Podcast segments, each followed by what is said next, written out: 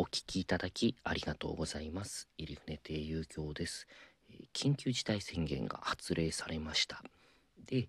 えー、都内の定石ですね。もう毎日、えー、やっている場所ですよ。寄せ、えー、新宿末広亭浅草園芸ホール鈴本演芸場池袋演芸場。この都内の定石が、えー、緊急事態宣言出ましたけど営業を続けるというこれがニュースになっております、えー、嬉しいですね私は。ちょうど実は今出番をいただいているんですよ。新宿末広亭4月下関。うちの師匠が鳥ですので私も、えー、出番いただいてるんですよ。で、えー、23日ですよね。緊急事態宣言が出るぞって決まった時、えー、その日も、まあ、出番いただいてたので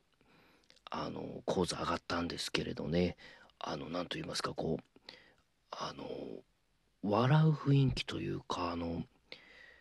みんななんかあの悲しそうなもう寄せどうなっちゃうんだろうみたいな雰囲気ですよ。あのお別れの会みたいな感じでした。まあお通夜じゃないですけど。で受けませんでしたね。はい。でその次の日ですよね。24日だから。明日から緊急事態宣言出るぞってなった時、えー、この時点で演者の方にはあの何のまあ連絡明日からどうなるっていうのが実はなかったんですよね。どうなるんだろうって朝から電話気にしながらまあ自分の出る時間が来たのでまあ寄せ行って。であのすでにいる先輩とかに聞いたら実はさっきあの話楽屋であって社長からまあどうも日曜日は開けて様子を見ながらあの営業していくらしいっていうんで聞いて嬉しかったですね。えー、あの前緊急事態宣言ができた時は寄せ閉まったんですよね。閉めちゃって。でこれはあのその時私出番なかったですけど要するにそれでもやっぱり悲しかったですよ。あのずっと寄せで修行してきてますからね。その入門して楽屋入りしてあの自分の師匠以外の師匠のもう着付けもするしお茶も出したり太鼓叩いたりとかそうやって落語家の話家の修行をずっとやってきてまあ今がある。でみんなそれをずっとつないでるんですよね。もう昔からこの東京の話家の世界は。でそれがまあ途絶えると言いますかそのあずっとついている明かりが消えちゃう感じ。これはあの結構、ま、あの辛かったですね。悲しかった。精神的にうわーっていうあの打撃が大きかったですよ。だからまあやってくださるってもう今前みたいに団体のお客様もたくさん入らなくなりましたしお客様もやっぱりあのやってるって満員でやってないですからね。もうすごく少ない中開けてくださってる。それは本当にやっぱり励みになりますよね。あの公共の施設は今回の緊急事態宣言で閉めてそういうところでの会話できなくなりましたけどそうじゃないところなんかはやっぱり寄せの動きを見てやるかやらないか決めるところが多いんで、えーと、神田連雀亭とか2つ目の若手の勉強の場もあの寄せの、まあ、続けるっていうのを受けてまだ開けてくださるみたいですからねお客様少なくったって、まあ、講座が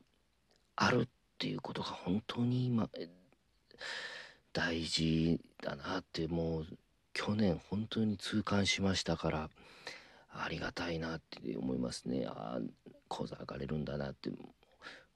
いう気持ちで嬉しいですよ。なのでかわかんないですけどだから24日はですねまだそういうニュース出てなかったんですけど続けるって思ったからなんか明るくできたんですかね。あのそのお別れの会の日はよいやあの23日よりは良かったですよ、うん、でもお願いも変ですよねあれも、え